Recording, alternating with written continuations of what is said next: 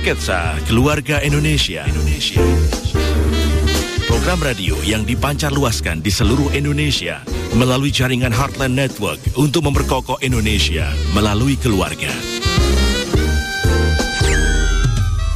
Tapi sebelumnya kami ingin menyapa seluruh pendengar yang merilai siaran di hari ini. Radio Respon sembilan puluh tiga koma nol F M Padang, Radio Harmoni sembilan puluh tujuh koma nol F M Makassar, Radio Heartline sembilan puluh satu koma tujuh F M Lampung, Radio Heartline seratus koma enam F M Jakarta, Radio Heartline sembilan puluh dua koma dua F M Bali, Radio Heartline sembilan puluh empat koma empat F M Samarinda, Radio D K J seratus tiga koma empat F M Lubuk Linggau, Radio Shalom sembilan puluh koma dua F M Tobelo Halmahera, Radio C S W delapan puluh sembilan koma empat puluh F M Manado, Radio Gala seratus tujuh koma delapan F M Banyuwangi, Radio Elisa seratus tiga koma sembilan F M Salatiga, Radio Bonapit sembilan puluh koma satu F M Tarutung, Radio S G F M Blitar, Radio Suara Kasih sembilan puluh sembilan koma lima F M Tarakan, Radio Pemulihan Kasih sembilan puluh enam koma lima F M Bajawa Flores, Radio Rassinda Karanganyar Solo, dan Radio Shalom seratus tujuh koma tujuh F M Kediri Jawa Timur. Radio Mahardika F M Kota Blitar, Jawa Timur. Radio Kota Batik F M Pekalongan, Jawa Tengah. Sasana F M Kepulauan Mentawai, Sumatera Barat. Kijang Kencana F M Indramayu, Jabar. Suara Kampar F M Riau. Tangerang Radio Kabupaten Tangerang, Banten. Abdi Persada F M Banjarbaru, Kalimantan Selatan. Langkisau F M Pesisir Selatan, Sumbar. Dayataka F M Pasir, Kalimantan Timur. Ramapati F M Kota Pasuruan, Jawa Timur. Suara Sampak F M Madura, Jatim. Gemilang Kabupaten Magelang, Jawa Tengah. R S K K Ketapang, Kalimantan Barat. Suara Banjar F M Kalimantan Selatan. Suara Lamongan F M Jawa Timur. Karisma Ratu Samban F M Bengkulu Utara, Bengkulu. Halimah F M Gunung Mas, Kalimantan Tengah. Sebayu F M Kota Tegal, Jawa Tengah. Andik F M Musi Banyu Asin, Sumatera Selatan. Magelang F M Kota Magelang, Jawa Tengah. Suara Ngawi F M Jawa, Jawa Timur. Indonesia Persada dot I D untuk menyiarkan lebih baik. Selamat pagi. Selamat pagi. Selamat wow. datang di Nasional Ismi. Wow. Kangen ya kita, ya udah lama gak ketemu. Udah lama banget gak ketemu nih. Ya, seperti biasa Nasional mm. Ismi kali ini sudah disebutkan begitu banyak dan tersiar di Indonesia. Yes. Jadi kita akan memberi salam kepada sahabat-sahabat kita semua di Indonesia. Apa kabar? Tetap semangat, keep healthy and stay safe ya. Iya, stay at home juga. Karena mm-hmm. dengan stay at home kita juga membantu melindungi dan juga menyayangi orang-orang yang kita sayangi. Betul. Uh-huh. Cuman kita aja kali ini, tapi kita harus ada jaga jarak ya. Jaga jarak. Tidak boleh bersentuh-sentuh, tapi hati tetap, tetap dekat. dekat. Okay. Ya, kembali lagi bersama saya Frans Nicholas dan saya Yohana Elizabeth Hardjadinata. Kali ini kita ketemu dengan pakar yang luar biasa nih Kak. Hmm, jarang, Seseorang jarang. yang memang berkecimpung di dalam ideologi Pancasila. Yes. Nah, berbicara Pancasila, tentu kita tidak lupa dengan itu sebetulnya baju bangsa Republik Indonesia kalau kita bisa katakan ya. Setuju banget. Menjadi dasar uh, yang mem- mengcover kehidupan kita dengan ideologi-ideologi Pancasila, khususnya dalam sila-sila Pancasila. Jadi kalau mutiaranya Pancasila kan cukup panjang, yeah. tetapi kita ada lima Pancasila, silanya yang perlu kita selalu terapkan dalam kehidupan kita sehari-hari. Betul. Nah, kita akan sapa pertama bersama-sama dengan kita Bapak Aris Heru Utomo, Direktur Sosialisasi Komunikasi dan Jaringan B P I P. Selamat pagi Pak Aris. Halo, selamat pagi Pak. Selamat pagi Mbak Yohana dan Mas Fran. Salam Pancasila Mbak. Salam Pancasila. Wah, senang sekali nih Pak Aris menyediakan waktu satu jam bersama kita membahas tentang kembali ke jati diri, gotong royong hadapi corona. Nah, relevan sekali to- topiknya ya. Uh, uh, ya. Uh, uh, sesuai dengan uh, uh, jati diri bangsa kita, gotong royong. Betul. Nah, Pak Aris, berbicara dengan jati diri kita sejauh sebelum bahas tentang yang lain-lain deh. Kalimat gotong royong sendiri menurut Pak Aris itu mencerminkan dari sila-sila keberapa saja sih yang sebetulnya tanpa kita sadari bangsa Indonesia itu sudah kental loh dengan gotong royong. Iya, uh, begini Mbak uh, Yohana dan Mas Frans, para pendengar Radio Heartline, uh, memang kalau kita bicara mengenai gotong royong maka jatinya kita kembali kepada uh, nilai-nilai dasar dari uh, kehidupan atau kearifan lokal yang hidup di dalam masyarakat Indonesia. Mm-hmm. Karena uh, sebenarnya uh, gotong royong itu sudah sudah lama hidup di dalam masyarakat Indonesia. Karena itu uh, Bung Karno sendiri ketika uh, menyampaikan usulan mengenai dasar negara Pancasila, beliau menyebutkan salah satu intinya adalah dari Pancasila itu adalah uh, gotong royong. Karena yeah. beliau pada saat itu mengusulkan ada lima sila, nah, yang beliau sebut sebagai Pancasila. Namun demikian, kalau lima sila itu menurut Bung Karno ini ya, ke, kalau lima sila dianggap masih terlalu panjang, bisa disingkat menjadi tiga sila atau trisila.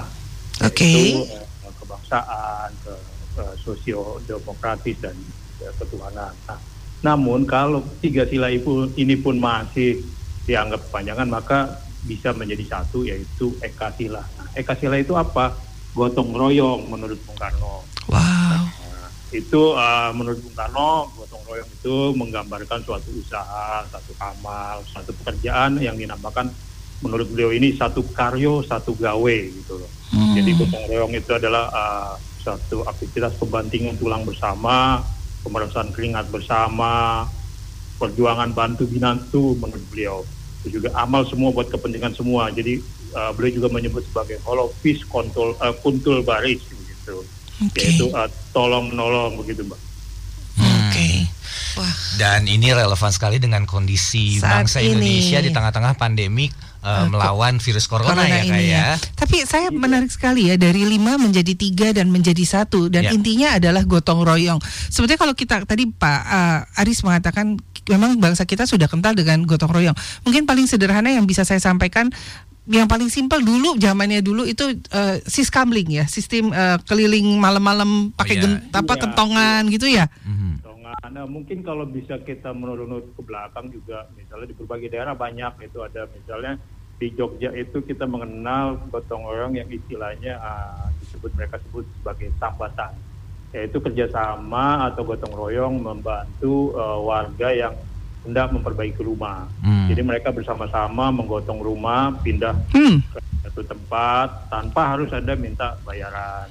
Yeah. Gitu. Wow. Nah, di Sulawesi Selatan juga ada uh, gotong royong ketika mereka membuat perahu misalnya. Mereka uh, warga di sekitar uh, kampung yang membuat perahu itu saling bantu-membantu, ada yang menyediakan uh, kayunya, ada yang uh, menyediakan tenaganya tanpa uh, meminta bayaran gitu.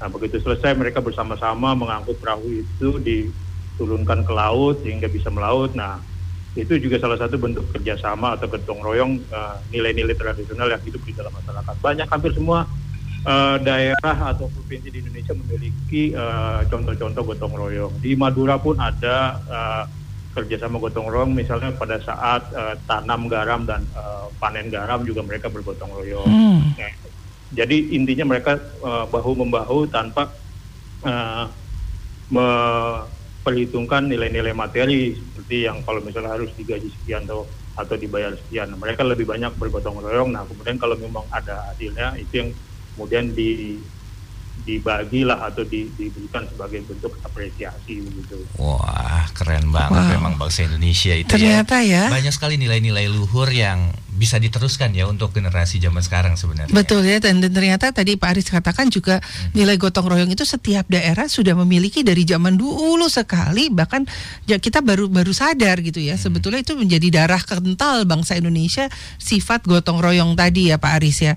Iya. Uh, Ah, uh, Kak Frans, ada yang mau ditanyakan enggak terkaitkan dengan gotong royong nih misalnya? Nah, kalau misalnya terkait dengan situasi sekarang nih Pak, gotong royong, uh, mungkin aplikasinya apa ya Pak untuk mengalahkan pandemi corona ini?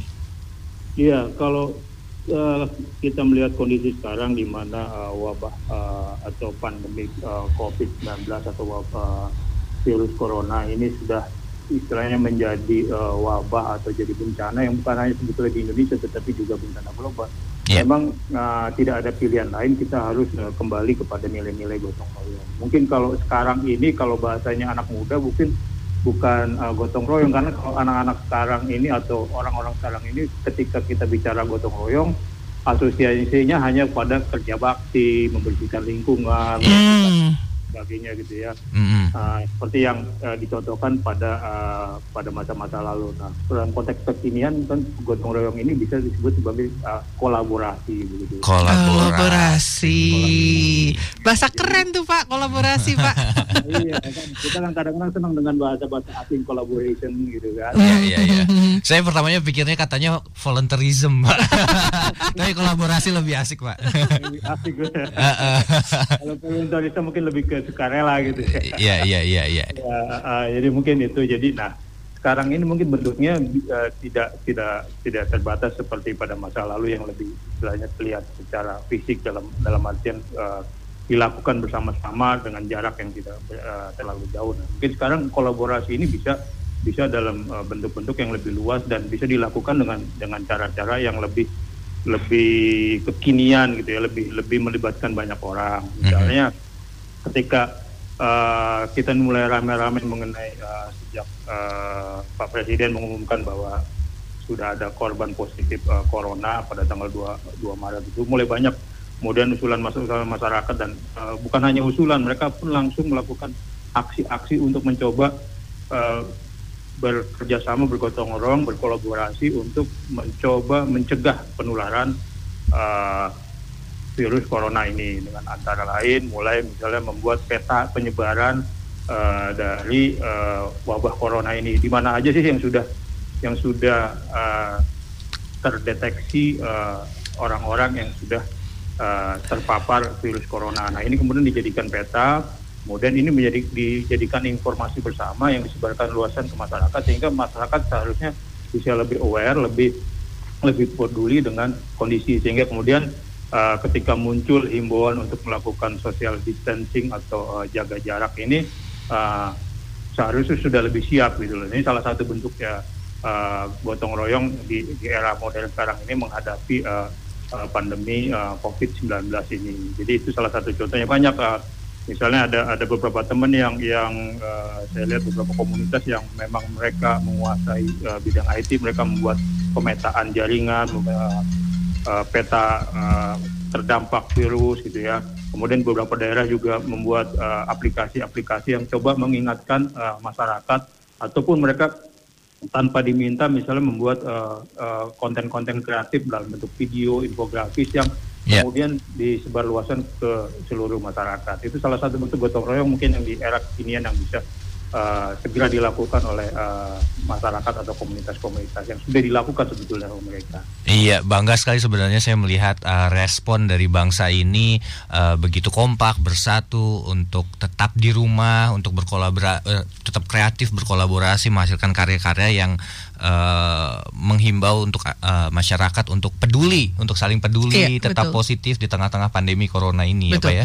Memang menariknya adalah gini, pada saat kita pertama-tama mengerti uh, kejadiannya ini di negara lain, mungkin kita tidak awareness atau tidak menyadari sebegitu cepat dampaknya ke Indonesia, mm-hmm. gitu ya. Dan sekarang tiba-tiba dalam hitungan uh, hari atau satu bulan kemudian ini menjadi perhatian khusus bagi bangsa Indonesia, dan juga yang tadi Bapak bilang menjadi uh, gotong royong itu menjadi katanya kolaborasi, di mana kolaborasi ini saya boleh ber- bercerita sedikit. Misalnya gini, kalau kita semua berteriak kepada pemerintah, kasihan juga gitu ya, yeah. uh, pemerintah pekerjaannya banyak dan mm-hmm. kita harus mengambil bagian dalam diri kita untuk menjadi pelaku, mm-hmm. membantu pemerintah, mm-hmm. jadi kalau kita menjadi pelaku artinya kita sadar adanya harus tadi work from home atau stay at home aja, di rumah aja gitu ya. Itu sudah menjadi langkah uh, konkret yang sederhana tapi sebetulnya berdampak besar, tidak hanya untuk diri kita, keluarga kita, tapi juga membantu pemerintah. Nah Pak Aris, terkait dengan ini sebetulnya selama kita sudah masuki dua minggu ya, eh, bagaimana sih tanggapan Pak Aris? Apakah memang kayak di rumah aja, work from home itu sudah bisa dikatakan efektif? Dan berapa persen kira-kira? Apakah sudah seratus persen atau memang kita harus menggenjotnya sampai seratus persen saat ini? Khususnya mungkin kota-kota besar yang saya dengar adalah saat ini mungkin Jakarta menjadi salah satu um, yang dikatakan positifnya cukup banyak gitu ya di antara kota-kota yang lain. Bagaimana nih Pak Aris? Iya, jadi memang kalau kita melihat uh, data dari uh, korban uh, positif covid sembilan belas ini atau corona sembilan belas ini, memang kalau kita melihat dari hari ke hari ini, Uh, kecenderungannya terus meningkat ini Mbak. Sampai yeah. hari kemarin uh, menurut uh, data dari B N P B sudah ada sekitar seribu dua ratus delapan puluh lima uh, apa namanya anggota masyarakat yang terpapar gitu ya. Yeah. Nah ini sebetulnya memperlihatkan bahwa uh, beberapa upaya yang dilakukan uh, sekarang ini, misalnya dengan himbauan untuk melakukan jaga jarak, uh, kemudian untuk uh, bekerja dari rumah, work from home atau stay at home, itu memang mungkin belum belum maksimal, karena memang kalau kita melihat, saya sendiri menyaksikan masih banyak uh, tempat-tempat di mana justru kerumunan-kerumunan itu masih masih masih seperti biasa gitu, seperti kayak hari-hari biasa. Mm-hmm. Ini ini sangat menyedihkan gitu, bahwa di tengah upaya gencar kita bersama uh, pemerintah dan masyarakat untuk saling mengingatkan untuk uh, tetap di rumah, bekerja di rumah, uh, kerumunan-kerumunan ini masih ada. Memang uh, semua ini uh, tentunya banyak-banyak faktor yang menyebabkan mereka tetap uh, harus beraktivitas di luar rumah begitu ya. Yeah. Uh, kita tidak bisa uh, melihat hanya satu faktor, bahwa uh, misalnya ada faktor-faktor ekonomi lah yang memang harus menuntut uh, sebagian anggota masyarakat untuk harus berada di luar rumah. Nah, mm-hmm. ini memang jadi jadi kendala tersendiri yang bagaimana uh, himbauan-himbauan atau upaya-upaya untuk uh, melakukan pencegahan ini menjadi belum maksimal gitu. Nah, ini sebetulnya menjadi uh, P R kita bersama nih, bagaimana uh, misalnya mengetatkan uh, atau lebih menggencarkan upaya untuk tetap tinggal di rumah ini mungkin dalam waktu dua atau tiga minggu ke depan gitu ya. Supaya mungkin uh, bisa lebih, mungkin kalau sekarang mungkin misalnya baru baru sekitar separuhnya atau apa, mungkin dalam dua atau tiga minggu ke depan kalau bisa di atas sembilan puluh persen gitu. Tentunya uh, ada beberapa misalnya pekerjaan-pekerjaan yang memang uh, tidak bisa ditinggalkan tentunya, misalnya misalnya yang terkait dengan pelayanan publik gitu ya, yeah. pelayanan uh, medis, atau mungkin uh, yang mereka yang bekerja di uh, misalnya penyedia jasa komunikasi macam-macam, kan tentunya tidak bisa meninggalkan tempatnya. Tapi paling enggak yang mereka-mereka yang bisa bekerja dari rumah atau memang harus tinggal di rumah, nah, itu mungkin yang harus bisa lebih didorong lagi. Nah, di sini mungkin tantangan kedepannya adalah bagaimana kita bisa memfasilitasi mereka-mereka yang justru uh, secara ekonomi mungkin terkendala jika yeah. mereka tidak uh, bekerja uh, di luar rumah. Itu mungkin menjadi tantangan ke depan, bagaimana kita bisa lebih menggencarkan itu. Jadi mungkin ke depan uh, upaya-upaya gotong royongnya mungkin lebih mengarah ke sana gitu, Mbak dan Mas Frans. Okay. Oke, okay. uh, jadi jelas sekali ya kalimat gotong royong atau solidarisasi tadi adalah bagaimana kita mau berbagi nih Kak. Mengatakan berbagi ini tidak lepas dari nilai core-nya nasionalisme radikal atau yang kita kenal dengan uh, komunitas nakal ya. Kembali kepada akar itu positif, peduli, pengorbanan dan kebersamaan. Ini menjadi kekuatan juga di dalam ke- kegiatan kita ini. Nah, uh, nasionalisme adalah bagaimana kita kembali menjadi jati diri kita dan mengakui kita adalah seorang nasionalis uh, yang benar-benar uh, berterjun di dalamnya. Kalau tadi Bapak katakan mungkin work from home, stay home atau di rumah aja sudah menjadi uh, bagian kegiatan saat ini dan akan terus menjadi dua sampai tiga minggu ke depan. Tantangan berikutnya adalah, kalau saya boleh simpulkan, menjadi sembako gitu ya Pak ya. Bagaimana kita ya, bisa lebih, memberikan lebih, sembako lebih, kepada ya. yang menengah ke bawah atau yang benar-benar fakir miskin, yang uh, rumah-rumah kumuh yang memang pekerjaannya terharinya terhenti karena mereka pekerjaan mereka sehari-hari upah harian, mungkin begitu ya Pak ya. Iya, iya, seperti itu Mbak. Jadi memang tantangan ke depannya itu bagaimana secara real uh, kita bisa memberikan kontribusi ke ke masyarakat yang memang uh, tidak bisa mengandalkan pekerjaannya atau memang harus bekerja di luar rumah. Nah, yang itu tadi seperti misalnya uh, mereka yang memang mengandalkan pendapatannya dari kerja harian.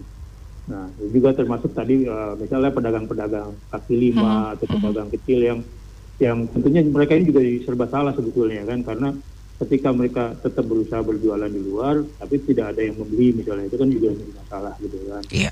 Nah, jadi jadi itu jadi problem bersama. Nah, mungkin bagaimana uh, selain tentunya uh, upaya-upaya yang dilakukan pemerintah secara resmi, misalnya ada rencana pembelian P L T gitu ya, uh-huh. tentunya mungkin uh, kontribusi itu dari dari masyarakat, gotong royong dari masyarakat ini yang yang uh, sekarang ini memang terus uh, didengungkan dan terus didorong supaya uh, Uh, aksi-aksi ini bisa lebih lebih nyata begitu Mbak. Oke. Okay. Oke, luar biasa. Dan saya percaya kalau misalnya ini dilakukan semua secara sinergi, pasti musuh kita bersama yang kali ini bukan penjajah, tapi virus corona ini uh, akan bersama-sama akan kita kalahkan. Uh, cepat atau lambat justru ya. Iya. Semakin kita... Uh, kita harus berharapnya cepat, jangan lambat ya. Betul, betul, betul. Justru semakin kita... Uh, diam di rumah uh, akan makin cepat virus ini akan dikalahkan, karena sebenarnya dari masa terjangkit hingga sembuh sebenarnya cuma cukup empat belas hari kalau misalnya seluruh rakyat Indonesia empat belas hari di rumah serentak gitu ya, empat belas hari di rumah udah langsung bisa dikalahkan sebenarnya. Mm-hmm, nah, mm-hmm, tapi betul. Gimana caranya supaya kita punya kesadaran untuk gotong royong, gotong royong, untuk berkolaborasi, untuk tetap di rumah saling melindungi gitu. Betul, ya. Luar biasa. Oke, okay, mm-hmm. Kita mengundang untuk uh, hotline atau pendengar sekalian se-Indonesia. Bagi Anda yang ingin bertanya bisa menghubungi kami di nol dua satu lima sembilan satu sembilan dua empat empat atau melalui WhatsApp di nol delapan lima lima delapan delapan lima satu nol nol enam. Namun setelah satu lagu yang berikut ini. Ya, kembali lagi di Nasional Ismi bersama ya, saya Frans Nicholas dan saya Yohana Elizabeth, dan kita bersama-sama masih dengan seorang pakar, yaitu Direktur Sosialisasi Komunikasi dan Jaringan B P I P, Bapak Aris Heru Utomo. Iya, terima kasih loh Pak, biasa. Masih bersama kami. Bapak, halo Pak, masihkah bersama dengan kami? Halo. Oh. Wah. Iya, halo. Oke, okay, ah. Luar biasa. Pak, eh, terkait dengan gotong royong gitu ya, dengan keadaan saat ini. Tadi kan dikatakan sebetulnya ini saya saya lagi amazing nih, lagi lagi terpesona dan tertajub-tajub pada saat lagu berputar kami berbicara. Hebat sekali ya Bapak kita, founding father kita Pak Soekarno itu bisa kepikiran sampai memikirkan ya, sedetil hmm. itu gitu ya. Um, yang dia bilang tadi, Kak Frans bilang kalau dulu kamu melawan penjajah tapi nanti akan melawan bangsamu sendiri gitu ya Pak ya. Hmm. Nah, menurut Bapak yang memang pakarnya ini di dalam dunia uh, ideologi Pancasila, apa sih yang pemicu menurut Bapak, pemicu beliau bisa sampai sebegitu hebatnya gitu ya, hmm. berpikirkan tentang butir-butir Pancasila dari butir kelima, ketiga, ke satu gitu loh. E, aplikasinya yang saat ini mungkin bisa kita sama-sama selain kalimat gotong royong gitu. Menurut Bapak apa lagi nih Pak? Ya, jadi memang begini Mbak, kalau kita melihat uh, sejarah bagaimana Bung Karno menggali uh, nilai-nilai sejarah Pancasila. Uh, istilah menggalinya juga sangat menarik karena beliau tidak mau menyebutkannya sebagai penemu, karena memang uh, beliau uh, menurut beliau uh, beliau tidak menemukan Pancasila tapi menggali, karena memang uh, nilai-nilai uh, Pancasila itu tidak ada di dalam kehidupan uh, masyarakat Indonesia itu sendiri, di dalam uh, apa namanya sebagai suatu kearifan lokal yang hidup di dalam masyarakat. Makanya beliau lebih uh, menyebutkan dirinya sebagai uh, penggali uh, nilai-nilai mutiara Pancasila. Dan memang ini uh, kenapa bisa uh, sangat visioner sekali uh, uh, gagasan ideologinya ini ke depan ini, memang karena memang uh, uh, kalau menurut sejarahnya ini sangat sangat lama di, di, di melalui perkembangan-perkembangan yang lama.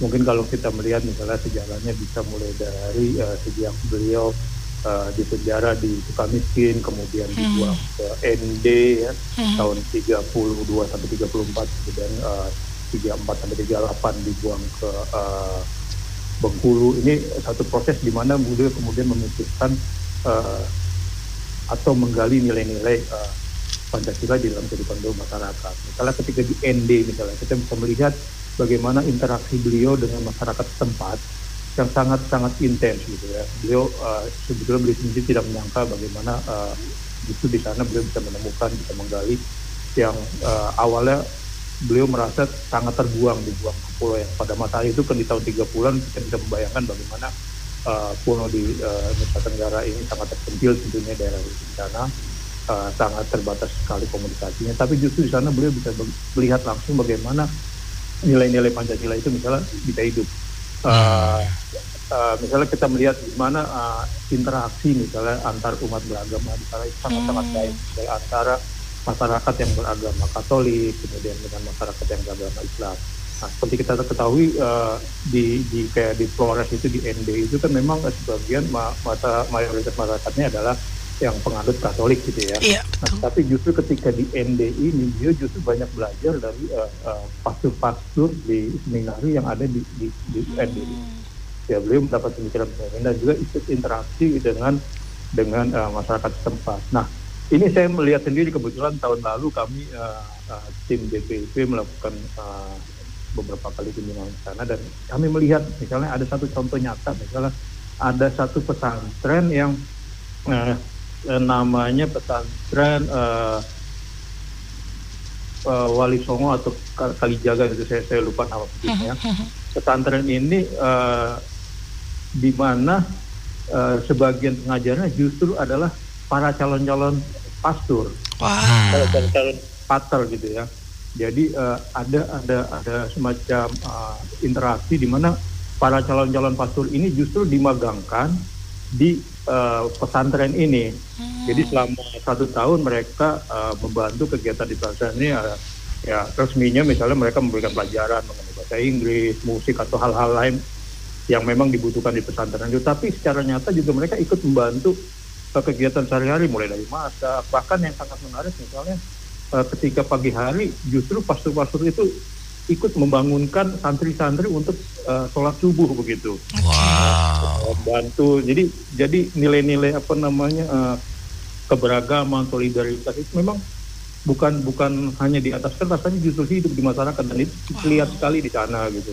Nah ini ini sangat menarik. Nah mungkin itu juga menjadi salah satu inspirasi beliau bagaimana melihat uh, nasionalisme Indonesia, kemanusiaan, kemudian kesatuan dan juga musyawarah mufakat yang kemudian uh, kalau menurut beliau kan terakhirnya adalah yang didasarkan pada ketuhanan gitu ya, kalau menurut uh, usulan yang pertama beliau. Jadi memang ini uh, satu rangkaian yang tidak bisa terpisahkan satu sama lain. Jadi ketika misalnya kita membaca nilai-nilai Pancasila tidak bisa dipisahkan poin-poin dari satu, dua, tiga, empat, dan lima, tapi justru saling saling mengait satu sama lain begitu. Okay. Nah ini mungkin yang bisa bisa menjadi pembelajaran kita bersama, bagaimana beliau bisa melihat uh, nilai-nilai ini di dalam kehidupan bermasyarakat. Dan yang lain juga uh, beliau ini memang sangat kutu buku, dan hampir sebagian besar buku-buku pemikiran para para filsuf pada saat itu atau para tokoh-tokoh pada saat itu uh, beliau baca gitu kan. Jadi beliau bisa bisa menjelaskan bagaimana pemikiran Marx, bagaimana pemikiran tokoh-tokoh lain gitu. Jadi memang beliau sangat-sangat membaca. Jadi ini mungkin yang salah satu juga salah satu yang mungkin uh, membedakan dengan uh, tokoh-tokoh lain yang uh, sempat juga belajar di luar negeri. Dan beliau ini memang salah satu tokoh yang uh, boleh dikatakan tidak pernah belajar di luar negeri, tapi justru pemikirannya sudah melampaui uh, uh, batasan-batasan wilayah begitu. Iya. Wow. Dan nilai-nilai itu masih relevan sampai sekarang ya? Iya, iya. Iya. Dan itu mungkin karena gini, karena kenapa masih relevan sampai sekarang, karena memang itu nilai-nilai yang memang hidup di dalam masyarakat kita gitu. Betul. Jadi memang sehari-hari memang ada di kita. Jadi tan, uh, tanpa pun misalnya kita menyatakan bahwa ini uh, nilai Pancasila atau ini nilai-nilai ketuhanan, ini nilai kemanusiaan, itu sebetulnya sudah ada di dalam masyarakat kita. Jadi bukan bukan suatu nilai yang tiba-tiba dimasukkan di dalam kehidupan bermasyarakat di Indonesia begitu. Oke, okay.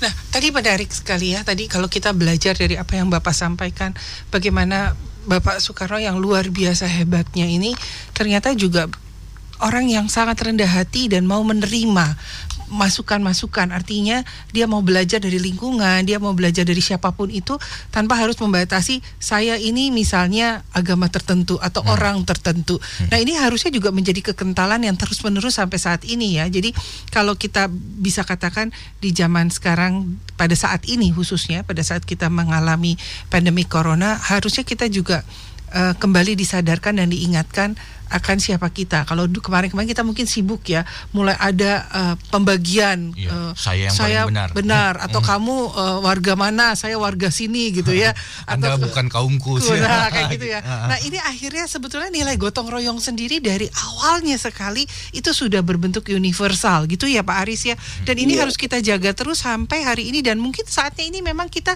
kembali diingatkan sama Sang Maha Esa untuk kembali kepada ranah-ranah tadi gitu ya. Kalau kita nih universal, satu saling bantu, dan akhirnya tadi tadi gotong royong tadi ya. ya. Nah, Pak, mengingat keadaan saat ini dalam waktu satu minggu, dua minggu berjalan, dan kita akan menghadapi dua tiga minggu ke depan, mungkin bukan suatu hal yang mudah bagi para kita mungkin bisa kelompokkan dulu mungkin bagi para uh, pedagang di kaki lima yang sehari-hari memang nafkahnya dari sana.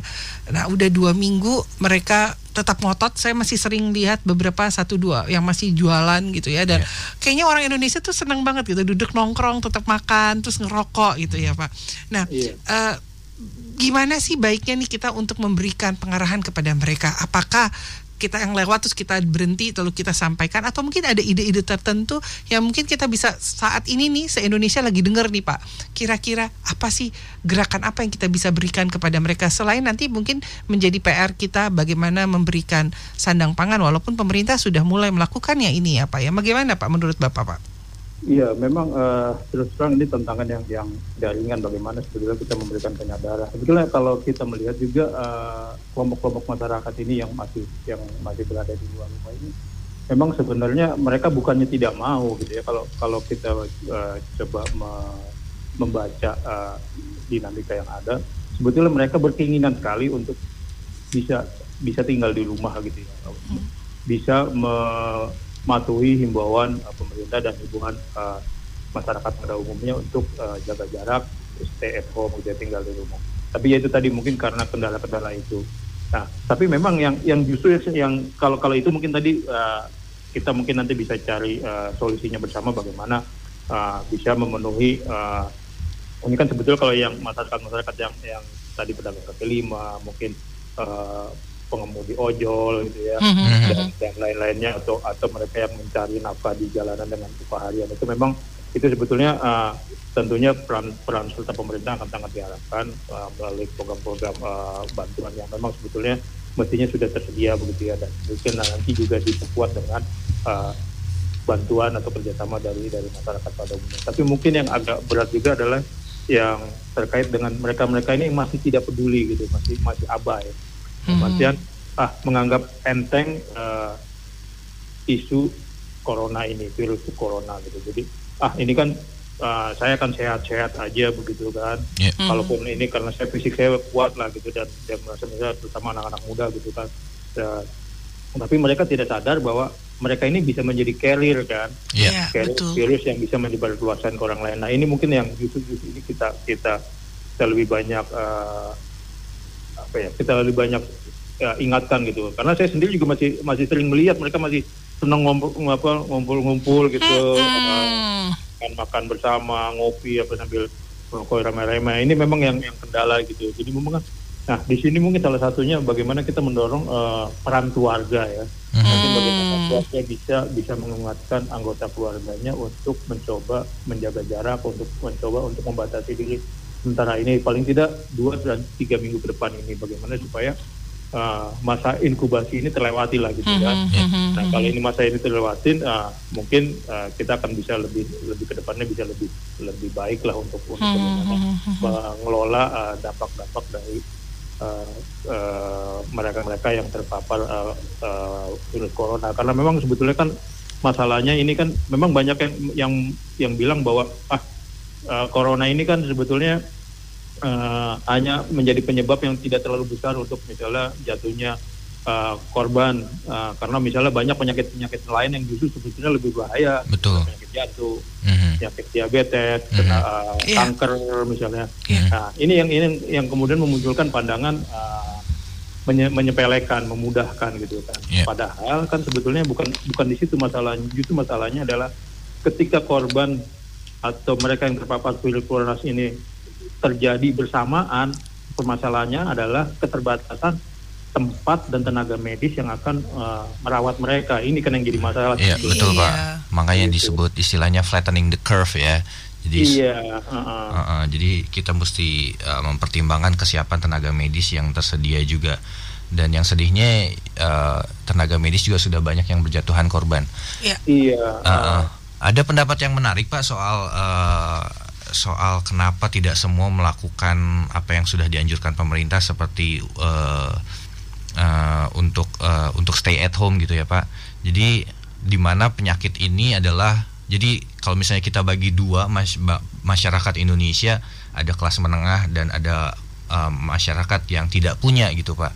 Dan yeah. mereka menganggap kalau penyakit ini adalah penyakit menengah, dimulai dari Uh, orang-orang kelas menengah atau misalnya uh, pejabat pemerintah, terus um, sementara masyarakat-masyarakat yang di bawah itu sebenarnya setiap hari juga sudah setiap hari sudah bergelut dengan penyakit-penyakit lain, dan mereka tetap harus keluar, keluar. tetap harus keluar rumah, yeah. karena kalau mereka nggak keluar rumah mereka justru akan mempercepat uh, maaf kematian mereka sendiri, karena pada hari itu mereka tidak bisa nggak mendapatkan nafkah gitu. Nafkah. Uh, ya, dan iya. Kalau misalnya mereka tetap di rumah, siapa juga yang akan peduli sama dia gitu. Jadi Betul. akhirnya uh, jadi akhirnya ya kepentingan diri sendiri lagi yang berbicara akhirnya. Betul. Nah, hmm. mungkin ini yang menjadi P R yang tadi Bapak katakan ya, bagaimana sebetulnya akhirnya pemerintah uh, menyadarkan peran serta semua pihak. Sudah tidak ada lagi ya tadi hmm. universal, yeah. tidak lagi menengah, atas, bawah, tetapi kita menjadi satu universal hmm. yang kita memikirkan adalah generasi penerus bangsa kita, hmm. ya kan, itu satu. Nah kedua, yeah. memang tidak mudah ya Pak untuk ada diam di rumah aja, apalagi mereka-mereka yang sehari-hari bergelut itu tadi di, di lapangan setiap yeah. hari, pagi keluar, balik malam gitu ya, bahkan mungkin ada dua tiga shift pekerjaan gitu, seperti kayak kita biasa keluyuran curhat ya, kayak curhat yang biasanya orang lapangan akhirnya harus di rumah ya kan. Nah, itu perjuangan berat tuh Pak. hmm. Nah ada nggak sih dari Bapak tips apa gitu yang bisa akhirnya mereka merasa oke, okay, kita di rumah aja fine, tapi kita juga enjoy sehingga tingkat imun tubuhnya juga happy-happy dan bagus akhirnya. Nah, nah karena stres juga menurunkan kekebalan betul. tubuh. Betul. Kan? Jadi tadi itu kan mereka di lapangan happy enjoy. Jadi nggak ah. masalah. Begitu sampai rumah yang nggak harusnya sakit jadi sakit gitu kan. Iya, iya, iya. Nah, gimana nih tipsnya Bapak untuk menangani hal tersebut sehingga mungkin pada hari ini semua se-Indonesia yang mendengarkannya bisa sama-sama, oh iya, ternyata we can do more, atau kita bisa melakukan banyak hal dari hal tersebut. Silakan Pak. Iya Mbak, memang kalau untuk uh, boleh dikatakan mereka yang punya penghasilan tetap gitu ya, itu mungkin akan lebih mudah ya. Untuk stay at home gitu ya. Betul. Ya. Karena banyak pilihan untuk mereka melakukan aktivitas di rumah gitu ya. Mulai dari mungkin membaca buku, apa, kemudian uh, menyalurkan hobi kulinernya, misalnya yang tadinya nggak suka masak, kemudian mencoba resep-resep. Uh, kemudian uh, belajar memasak misalnya, atau, yeah. atau mungkin uh, melakukan membuat tulisan-tulisan yang biasanya tadinya nggak punya waktu untuk menulis, membaca dan menulis, kemudian mencoba menulis, mm-hmm. atau mungkin uh, kesempatan uh, baik untuk berkumpul berkelu- dengan keluarga misalnya, yeah. karena mungkin selama ini uh, boleh dikatakan ya termasuk saya juga misalnya kan yang tinggal di Kabupaten Jabodetabek ini kan berangkat pagi gitu kan, mm-hmm. pulang malam, kemudian Uh, boleh dikatakan dia ketemu dengan keluarga paling malam, anak-anak sudah tidur, atau mungkin yeah. anak-anak kuliah begitu kan. Mm-hmm. Nah ini juga menjadi uh, kesempatan untuk lebih mendekatkan diri dengan, dengan keluarga. Dan mungkin juga kalau uh, yang lainnya bisa mendekatkan diri uh, secara keagamaan, misalnya mulai mulai mulai membaca-baca uh, ayat-ayat kitab-kitab suci gitu, tapi yeah. pelajaran yang mungkin selama ini tidak punya waktu. Nah itu, tapi itu akan lebih mudah kalau yang memang itu tadi, kalau yang punya penghasilan tetap gitu ya. Betul. Yeah. yang uh, kalangan menengah ke atas lah gitu ya, memang tidak cukup penghasilan tetap. Tapi kalau yang uh, penghasilannya berdasarkan harian ini yang memang jadi kendala gitu. Nah, mungkin ya salah satu tipsnya adalah mungkin ya pem, uh, segeralah uh, kita bersama-sama, khususnya mungkin mulai dari di, diinisiasi oleh pemerintah untuk mulai memberikan uh, bagaimana sih uh, bantuan lah untuk uh, mm-hmm. dalam waktu dua sampai tiga minggu ke depan ini supaya mereka ini bisa mematuhi uh, anjuran untuk bisa tetap di, di rumah gitu loh, yeah. sehingga mereka tidak perlu khawatir lagi dengan uh, istilahnya uh, penghasilan harian yang selama ini mereka dapatkan. Mungkin tidak seratus persen ya, yeah. tapi paling mm-hmm. tidak bisa memenuhi kebutuhan-kebutuhan dasar. Karena memang kan ya ini salah satu juga dari dari kewajiban negara untuk memberikan uh, apa ya, rasa aman atau jaminan kepada uh, masyarakatnya gitu kan. Mm-hmm. Itu tidak mudah bagi pemerintah untuk mengambil keputusan ini karena harus memperhitungkan uh, budgeting juga ya, namanya, budgeting mm-hmm. macam-macam dan juga uh, jangkauannya, karena sekarang ini boleh dikatakan sebetulnya penyebarannya kan bukan hanya Jakarta aja. Ini mm-hmm. awalnya kan sebetulnya yang hanya di Jakarta nih, yang Jakarta Jabodetabek lah istilahnya gitu. Mm-hmm. Sekarang di, uh, data kemarin sudah hampir dua puluh sembilan provinsi uh, yang memiliki Betul. data uh, positif gitu ya. Betul. Nah ini jadi sudah sangat meluas gitu loh. Hmm. Nah, hmm. Mungkin uh, perlu perlu perhitungan-perhitungan masak untuk bagaimana uh, yang sekarang istilahnya uh, mulai lagi ramai ini adalah istilahnya membuat karantina wilayah gitu ya. Yes. Okay. Mungkin uh, nah karantina wilayah ini mungkin juga harus mempertimbangkan itu tadi pemberian uh, bantuan-bantuan yang uh, bisa meyakinkan masyarakat yang berpenghasilan uh, harian ini supaya mereka juga punya uh, sikap rasa aman gitu, karena yeah. karena dengan rasa aman ini pasti mereka akan akan akan uh, ikut mematuhi uh, anjuran-anjuran pemerintah, dan dan ini saya pikir uh, satu hal yang logis gitu kan. Memang uh, ini kerjasama antara pemerintah pusat, pemerintah daerah, dan juga uh, pemerintah kabupaten dan pemerintah kota gitu. Nah, saya lihat uh-huh. di beberapa daerah ini sudah mulai mencoba menghitung-hitung ini. Yeah. Ada beberapa daerah yang sudah coba menghitung bagaimana kalau misalnya di di, di stop uh, dua sampai tiga minggu misalnya karantina wilayah atau mungkin namanya lockdown gitu ya. Uh-huh. Nah, ini bisa tetap ini. Tapi ada satu lagi juga sebetulnya yang yang yang mungkin kita lupakan adalah uh, sebetulnya kita juga punya nilai-nilai uh, dasar, yaitu tadi kembali gotong royong hidup di masyarakat. Sebetulnya, misalnya kalau di masyarakat Jawa mungkin uh, Mbak Yohana sama Mas Pran pernah dengar yang namanya uh, jimpitan. Jimpitan. Jimpitan. Jadi jimpitan. Uh, baga- iya, jimpitan. Jadi bagaimana uh, masyarakat itu memberikan sumbangan dalam bentuk okay. beras yang ya dijimpit, jimpit itu maksudnya apa ya? Mungkin bukan bukan segenggam, tapi kalau dijumput gitu kan yeah, cuma yeah, mungkin kayak ya, dari beras kemudian dikumpulkan. Mm-hmm. Itu ada yang ada yang harian, jadi ada petugas yang keliling desa, mm-hmm. yeah, uh, keliling yeah, yeah. rumah ke rumah untuk mengambil beras jimpitan itu. Nah ini dikumpulkan, nice. jumlah jumlahnya cukup akan cukup banyak kalau misal tiap hari dilakukan gitu yeah, kan. Betul, betul. Mungkin hanya sejumput-sejumput. Nah, nah ini bisa di, diberikan kepada masyarakat yang Uh, kurang mampu gitu. Okay. Kalau okay. ini uh, gerakan-gerakan ini dari dari tingkat R T atau tingkat desa ini sangat, akan akan bisa sangat membantu gitu. Betul, nah ini saya betul. lihat di beberapa daerah misalnya di Jogja itu sudah mulai muncul edaran bagaimana memberdayakan gotong royong mulai dari tingkat R T gitu. Hmm. Nah betul. ini mungkin ini, ini kalau bisa ini ditularkan ke Wah, seluruh luar daerah biasa. Akan sangat menarik gitu. Betul betul. Jadi jadi mungkin uh, sambil kita menunggu langkah nyata dari pemerintah pusat untuk memberikan bantuan, nah, masyarakat bisa bergerak dengan cara-cara seperti ini. Gitu. Betul. Jadi, oh. uh, nah tadi juga saya sempat pagi itu ada ide dari salah satu anak di Bandung yang bagaimana membantu satu tapi mengajak dua misalnya. Hmm. Ini juga sangat menarik, mungkin ini bisa di, bisa dikembangkan. Wow. Jadi Betul. mungkin kita membantu satu orang yang kita kenal, yeah. kita kita misalnya mungkin kita punya teman atau yang kenal dengan pengemudi ojol misalnya mm-hmm. yang dipandang nggak mampu, mungkin kita bisa bantu dia. Mm-hmm. Kita misalnya ya mungkin tidak ada jumlah besar lah, mungkin taruhlah kalau misalnya sehari uh, berapa kebutuhan dia, kita kita satu orang bisa membantu dia misalnya entah seratus ribu atau berapa ya, sesuai kontennya mm-hmm. sesuai kemampuan mm-hmm. masing-masing ya. Nah kemudian kita juga mengajak saudara kita, teman kita dua orang minimal, nah itu akan akan diperoleh jumlah yang sangat besar. Mm-hmm. Kalau misalnya ada seratus orang aja melakukan uh, kegiatan ini memberikan bantuan ke satu orang, berarti kan ada satu orang yang terbantu. Yes. Mm-hmm. Kemudian mengajak dua dua orang lagi, jadi ada kemudian dua orang lagi turun lagi, bisa mungkin jadi lebih banyak, bisa betul. bisa kayak kayak multi level marketing begitu. Betul ya, betul. Ya, ya. Uh, dan jumlahnya bisa bisa bisa akan uh, bisa mungkin akan ada ratusan ribu orang yang akan terbantu begitu. Betul. Oh. Nah, mungkin itu cara-cara cara-cara praktis yang mungkin bisa kita pertimbangkan bersama, menjadi masukan kita bersama begitu. Oke, okay.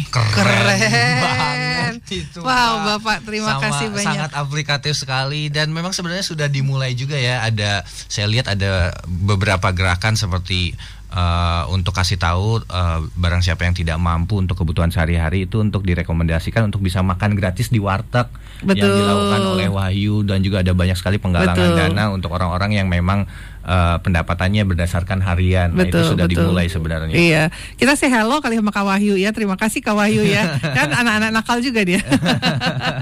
Oke, okay. Ini menarik sekali kalau tadi Bapak katakan dari R T. Sebetulnya juga mungkin bisa diaplikasikan tidak hanya dari R T R W tetapi juga dari perkumpulan agama. Misalnya tadi yes. ya hmm. dari gereja, bagaimana pendeta ke jemaah, terus hmm. ke semuanya juga pesantren, dan juga Buddha, Hindu kan juga mereka punya data gitu ya yeah. yang akurasi. Hmm. Mungkin nah ini yang bisa kita samakan. Terima kasih nih Pak, idenya luar biasa. Hmm. Dan uh, saya berharap dengan adanya siaran ini juga kita boleh meniru yang sudah dilakukan oleh yeah. Jogja hmm. dengan jemputan tadi, menjemput sedikit-sedikit tapi menjadi bukit ya. Betul. Ini gotong royong yang aplikatif banget, yang Aha. keren sekali gitu ya Pak. Atau yang memberi satu mengajak dua itu. Nah, itu juga keren, itu keren, keren sekali. Banget. Betul. Hmm. Ya, balik lagi tidak perlu berapa yang kita bisa berikan, yeah. harus besar atau apa, tapi konsisten. Misalnya setiap hari kita komitmen gitu ya, mm-hmm. atau seminggu dua tiga kali. Nah tapi dengan demikian harus bisa menjadi kekuatan untuk membantu yeah. masyarakat kita. Pada akhirnya kita semua bersatu menjadi persatuan Betul. Indonesia. Dan kemarin juga ada data yang uh, sangat positif sekali, yaitu ada sekitar lima ribu orang yang akhirnya jadi sukarelawan untuk mm-hmm. uh, membantu tenaga medis kita. yeah. Wow, luar biasa. Itu luar biasa nah. Pak, nggak uh, kerasa ya kita ngobrol udah satu jam ternyata.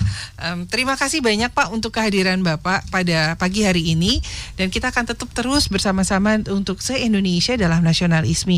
Pak Aris, sekali lagi kami mengucapkan terima kasih. Salam Pancasila Pak. Salam Pancasila, sehat selalu Pak. Uh, Salam Pancasila. Salam Pancasila. Oke, okay. uh, pendengar sekalian, senang sekali akhirnya kita sudah sampai di penghujung kegiatan kita nasional ISMI. Kalau kita boleh simpulkan berarti sederhananya adalah gini kali ya Kak, gotong royong, mm-hmm. jati diri kekentalan masyarakat Indonesia yeah. yang harus kembali digerakkan. Yes, dan gotong royong juga yang akan membuat kita memenangkan pertarungan melawan virus corona ini. Iya, yeah, betul. Dan virus corona secara sadar atau tidak sadar justru semakin mendekatkan kita bangsa Indonesia ya, mempersatukan kita kembali. Untuk saling peduli satu sama yeah. lain, yeah. untuk saling melindungi, saling Betul. menjaga, dan bersama-sama kita akan tidak hanya akan melewati uh, pandemi ini, tapi juga kita bertumbuh bersama menjadi bangsa yang lebih kuat. Saya dan percaya itu. Nanti akhirnya tanpa mm. kita sadari, yang tadinya kita sempat terpecah-pecah yes. karena siapa saya, siapa kamu, mm-hmm. dengan kegiatan ini kembali tadi Kakak bilang menjadi satu, dan itu menjadi kekentalan darah yang awal baru ini iya, ya. Udah dan bu- generasi zaman now yang penerus bangsa tentu hmm. juga harus banyak belajar. Yang tadi dikatakan ternyata Pancasila itu holistik satu. Dari sila satu sampai sila lima itu semua saling terkait hmm. gitu yes. ya. Hmm. Luar biasa. Nah, terakhir nih Kak Frans, saya ah. cuma mau mengingatkan buat teman-teman semua se-Indonesia, milenial dan yang non-milenial ya. Non-milenial maksudnya kita-kita nih Kak. Kita kolonial ya. Kita kolonial. Tapi jiwanya Kak, eh, kalahin jiwa. Anak milenial. Oke, yang pertama adalah kembali tidak ada di kerumunan atau merasa dirinya yeah. sehat sehingga kayaknya santai aja ngumpul bersama-sama Betul. teman hmm. gitu ya. Mungkin bisa melakukan kegiatan yang anak-anak kuliah, belajar di rumah, ya. mempersiapkan skripsi, hmm. ya Kak? Kan skripsi itu susah tuh. Nah, bisa. Sekarang zamannya waktunya panjang nih. Ya, bisa belajar skill-skill baru juga. Kayak Kak Frans, saya belajar apa Kak? Saya belajar nulis. Hai, keren. Ya.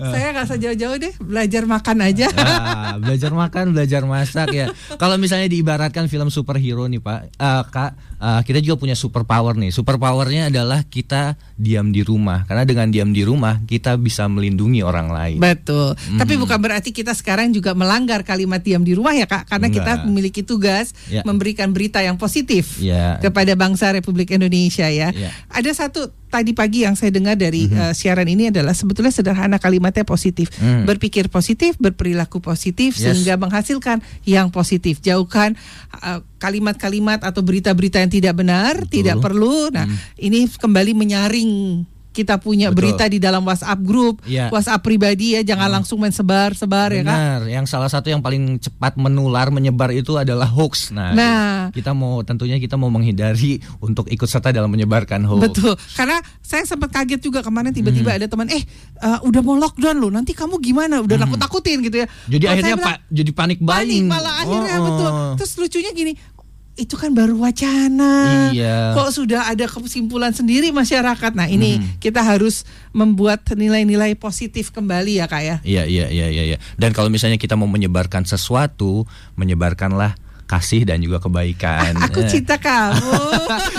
Jadi nggak cu- yang yang yang menular tuh bukan cuma virus doang, tapi juga kebaikan ya Kak ya. Asik, luar biasa. Tadi sehingga yang Pak Ari sampaikan ya. bisa terlaksana tuh. Bisa terlaksana. Ya, ambil dikit-dikit satu menjadi dua, lama-lama dua jadi empat ya. Whatever itu istilahnya ya. ya. Tetapi itu akhirnya menjadi masyarakat yang tadi kuat satu bersama. Iya. Kita pasti bisa, Indonesia pasti bisa. Pasti bisa. Nah, st- saya juga ingin menyampaikan turut berlangsungkawa untuk semua saudara-saudara kita yang pada saat ini telah kembali kepada Yang Maha Esa, karena apapun itu, baik itu pandemik ataupun yang COVID ataupun yang tidak, biarlah kita semua diberikan kekuatan, diberikan penghiburan, dan kita kembali uh, berserah kepada Tuhan, karena memang sesungguhnya kita adalah milik Tuhan ya. dan kapan, di mana, bagaimana itu hanya misteri ilahi. Betul, kita akan bersama-sama. Jadi manfaatkan waktu kita yang ada di sini bersama-sama melakukan hal yang positif, berpikiran yang positif, dan yang Kak Frans tadi katakan melakukan yang positif. Melakukan positif juga. Pokoknya selalu positif-positif iya, ya Kak ya. Kalau iya. okay. kalau kata Kak Yosi, salah satu founder dari Nakal, positif itu juga peduli, bukan berarti tidak peduli. Kadang-kadang mentang-mentang positif, ah nggak bakal ketularan, jadi seenaknya keluar rumah hmm. gitu. Nggak nggak nggak positif tuh justru peduli, peduli dengan orang ya? lain. Cara kita menyayangi orang lain adalah melindungi mereka juga. Dan akhirnya menjadi pengorbanan. Yes, uh, uh, karena, karena kita yang tadinya kita senang-senang kayak kita nih mengorbankan bisa kenyamanan gitu kita kan, ya. Uh, uh. Nggak nyaman kan tiba-tiba harus diam di rumah, diisolasi. Tapi percaya deh, pada saat kita melakukan itu mungkin tiga hari pertama terasa susah. Setelahnya mungkin kita akhirnya menang. Saya lagi mikir besok kerja lagi gimana nih? Udah asik-asik di rumah sekarang mesti, mesti fighting pagi-pagi mesti jalan gitu. Ya, ya, ya. Selamat datang Pak Jose. Ya akhirnya tanpa terasa satu jam bersama kita Nasional I S M I. Saya Frans Nicholas dan saya Yohana Elizabeth. Salam Pancasila. Pancasila.